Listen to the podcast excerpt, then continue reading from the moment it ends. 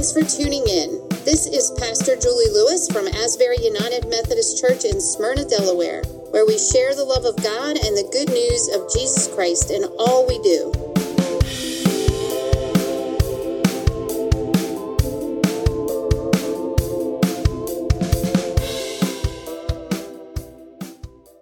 In Exodus, Moses tells the people when they're trapped between the Red Sea and the armies, just stand where you are and watch your rescue come from the Lord. And that's how we fight our battles. We fight our battles by placing every minute into God's hands. And Jesus is definitely facing a battle in our scripture today. And for Lent, we're going to be really kind of talking about the weapons of spiritual warfare. We call those spiritual disciplines. So um, we're going to start with Luke chapter 4, 1 through 15. It is the normal passage for the beginning of Lent as Jesus goes into the wilderness and is tempted. So please be attentive. Try to listen to it as if this is the first time you've heard it. Sometimes it's hard to hear anything new because, oh, we know that story. So please listen as though this is the first time you're hearing this story. now, Jesus, full of the Holy Spirit, returned from the Jordan and was led by the Spirit in the wilderness, where for forty days he was tempted by the devil. He ate nothing at all during those days, and when they were over, he was famished. The devil said to him, If you are the Son of God, command this stone to become a loaf of bread. Jesus answered him, It is written, One does not live by bread alone. Then the devil led him up and showed him in an instant all the kingdoms of the world. And the devil said to him, To you I will give their glory and all this authority, for it has been given over to me and I give it to anyone I please. if you then will worship me, it will all be yours. Jesus answered him, It is written, Worship the Lord your God and serve him only. Then the devil took him to Jerusalem and placed him on the pinnacle of the temple, saying to him, If you are the Son of God, throw yourself down from here, for it is written, He will command his angels concerning you to protect you. And on their hands they will bear you up, so that you will not dash your foot against a stone. Jesus answered him, It is said, Do not put the Lord your God to the test. When the devil had finished every test, he departed from him until an opportune time. Then Jesus, filled with the power of the Spirit, returned to Galilee, and a report about him spread through all the surrounding country. He began to teach in their synagogues and was praised by everyone. The word of God for the people of God. so take a moment and answer the question Who is the holiest person you know? Or maybe another way to put it would be Who is the person who is living or has lived their lives most like we believe Jesus wants us to live? Think about that for a second. Some answers that I might give are Mother Teresa, Billy Graham, St. Francis of Assisi, Teresa of Avila, and maybe even Reverend Dr. Martin Luther King Jr. They were ordinary people before anyone called them holy, and I'm pretty sure none of them would have seen themselves as anything extraordinary. So, what was it about them that makes them holy? I believe each one of them was shaped into what we call holiness by the practice of spiritual disciplines in their lives. And what are spiritual disciplines? They are practices meant to promote spiritual growth and deepen our relationship with God in some way. And there are quite a few we can name, like fasting, prayer, study, meditation, worship, and there are others. The people we identify as holy began as ordinary people but we're slowly and methodically transformed by God through the practice of spiritual disciplines. Now, in the world today, there seems to be a real lack of concern for these disciplines. We, for the most part, have lost the connection with these holy practices. And the result, in my opinion anyway, is a prominence of shallow faith. Many of us can feel like we're living in a spiritual desert. And I believe down deep in every human heart is a longing for something more, a deeper meaning to life, an experience of God that helps us see beyond the shallowness of our day to day lives and help us live more fully in the world. Yet the very practices that can move us into that something deeper, something beyond this life, are readily available. But we don't teach them or practice them.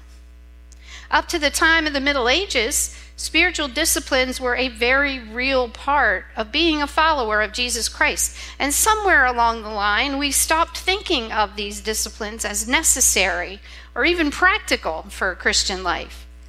Yet, we feel a call to go deeper, to come out of the desert. We long to know and experience the love of God and find that oasis for our souls that we can have truly, truly have peace like a river. Now, throughout his life on earth, Jesus showed us by example the necessity of these spiritual disciplines in developing a closer relationship with our Creator. He practices every spiritual discipline as though they are part of the air he breathes, as though they were necessary to do the work that he came to do, and I believe it's true. Without his practice of those spiritual disciplines, he wouldn't have had the strength and courage to face his accusers and walk to the cross. He wouldn't have had that inner connection to God that allowed him to raise the dead, feed the thousands, heal the sick, and perform the miracles he was able to do. In his humanness, Jesus needed to stay connected to God, his Father, and the Spirit, the source of his power. He shows us the way to go deeper, to be made new, to be transformed through the power of the Spirit, and come out of our spiritual deserts. And the way is through these sacred practices modeled by Christ Himself. So for Lent, we will be looking at some of the spiritual disciplines, and we are not trying to become holier than thou, someone that will someday call us holy too. But the goal is to move out of the shallows of our faith, come out of our spiritual deserts, and go deeper in our relationship with our Creator. We practice them to allow the Holy Spirit to do her work of transformation. And I know these practices have changed me, changed my relationship with God, and continue to do so each and every day. So, my prayer is that you will engage and connect with one or more of these holy practices as we journey through Lent, so that you too will be drawn to go deeper, to find that oasis for your soul as the living water of Jesus Christ fills you and makes you new. now, the spiritual discipline we will consider this morning is fasting. And since the word fasting can be used for a plethora of things nowadays, let's define fasting in the biblical sense before we get started. Fasting is the intentional abstention from eating food. When you are fasting, you are not eating anything that could be seen as food. The fasting means only drinking water for the duration of the fast. The fast is the actual event of the time frame of not eating. Now, fasting, as we are talking about it, is a spiritual discipline designed to help us grow closer to God. In recent years, fasting has become a tool for weight loss and other physical or health benefits. And although they are good endeavors and worthy, that's not what we're going to be talking about today.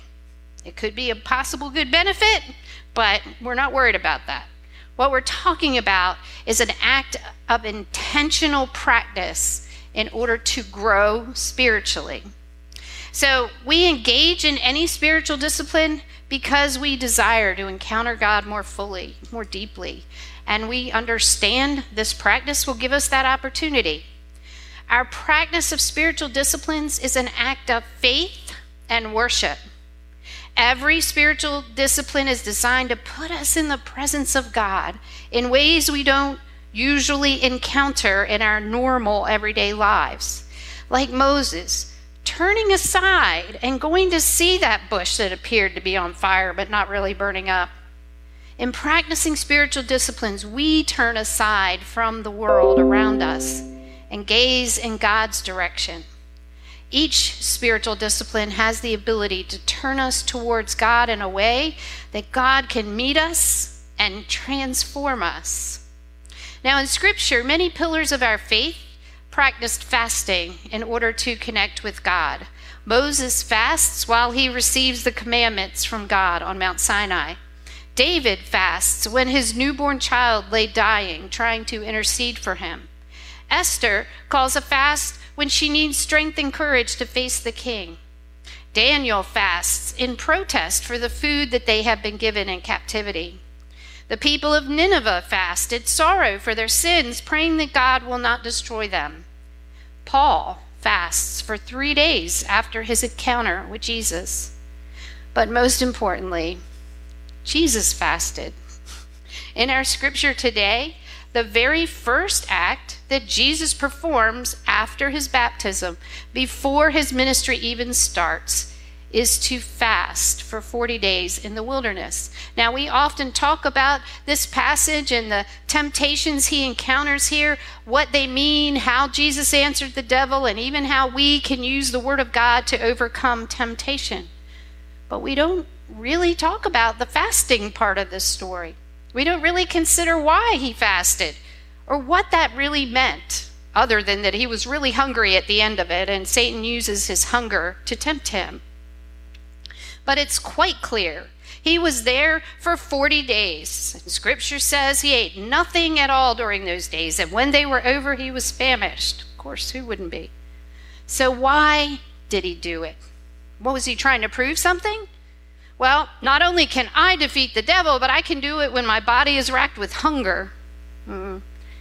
We see hunger as a weakness, don't we? Something that makes us vulnerable, an easy target. I know when I'm hungry, I'm more irritable, and I can't seem to think clearly. But this doesn't seem to be the case for Jesus. So is he just a superhuman since he's fully human but also fully divine? Is he using his divine powers to resist, showing us what he can do because he's divine and we're not?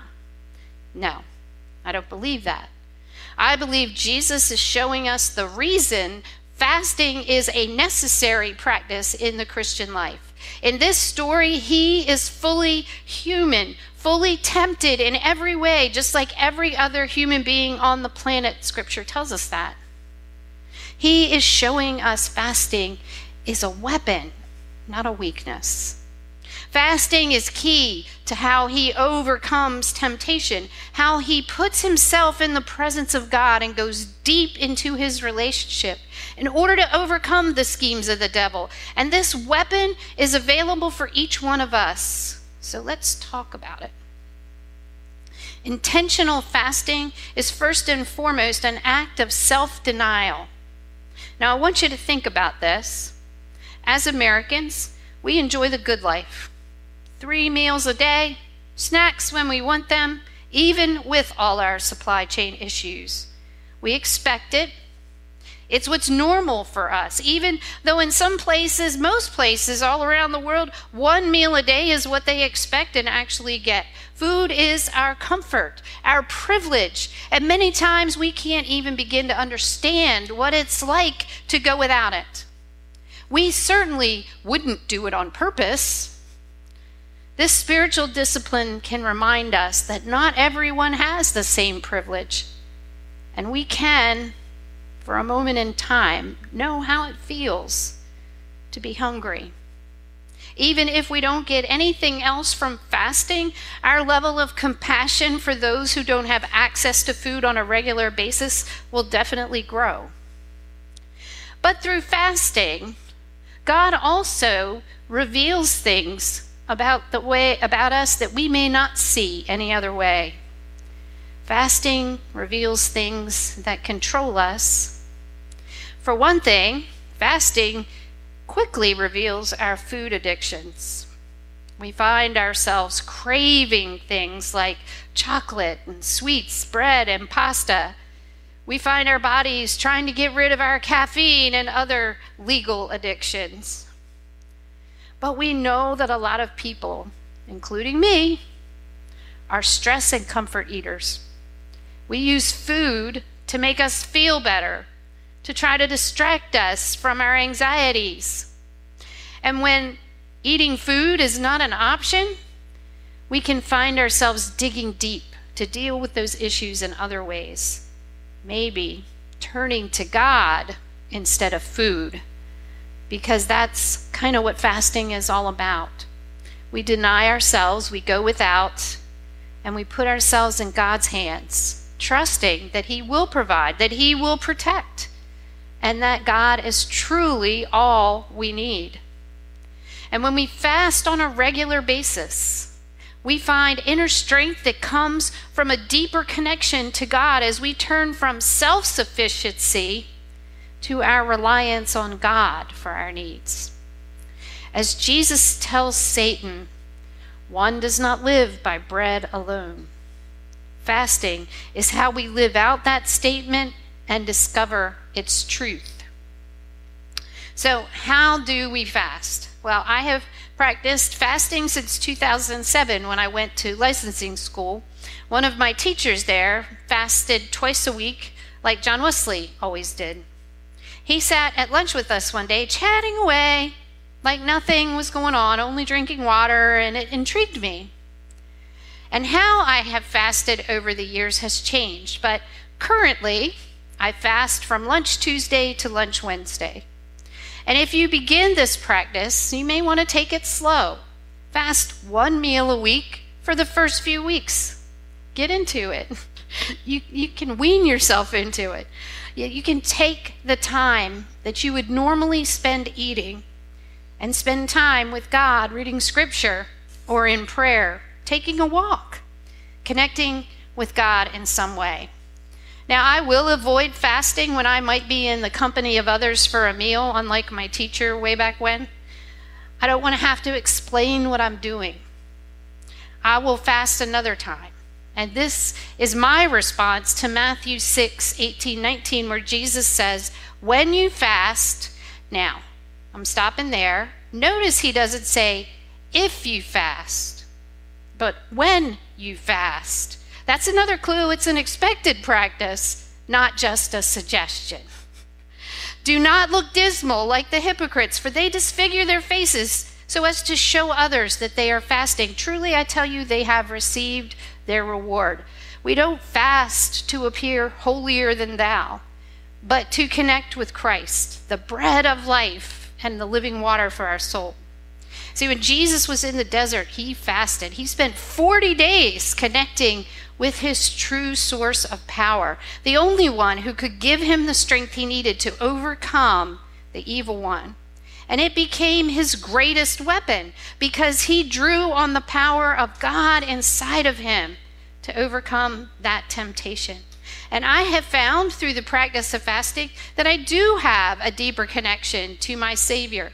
I find that intentionally turning aside from my reliance on food and allowing the Spirit to feed my soul instead, I do have greater peace in my soul. There have been times I've felt the strength to overcome temptation and withstand challenges in my spiritual life because this is a spiritual discipline and how we fight our battles. I love that song. This is how we fight our battles. And I believe that experience is waiting for you too.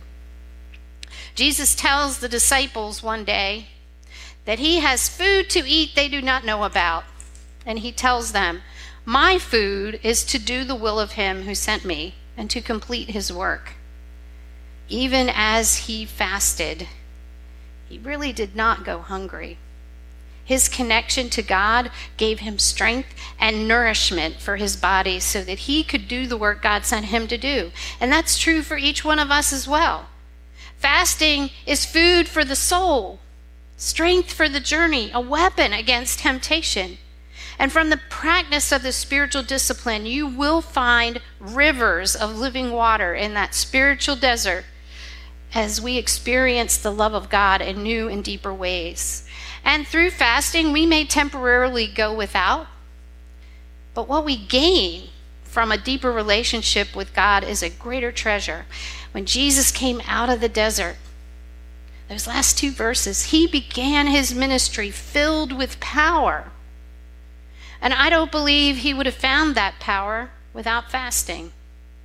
Jesus calls us by example to fast. So it's time for all of us to come out of the desert, to take the step to begin fasting. See what God can do within you as you intentionally go without and discover the food that feeds your soul and gives you strength to do all things through Christ. It does take discipline, but the rewards are great. And you will gain so much from going without food that no one knows anything about but you, and it will feed your soul and give you the power to do all things through Christ.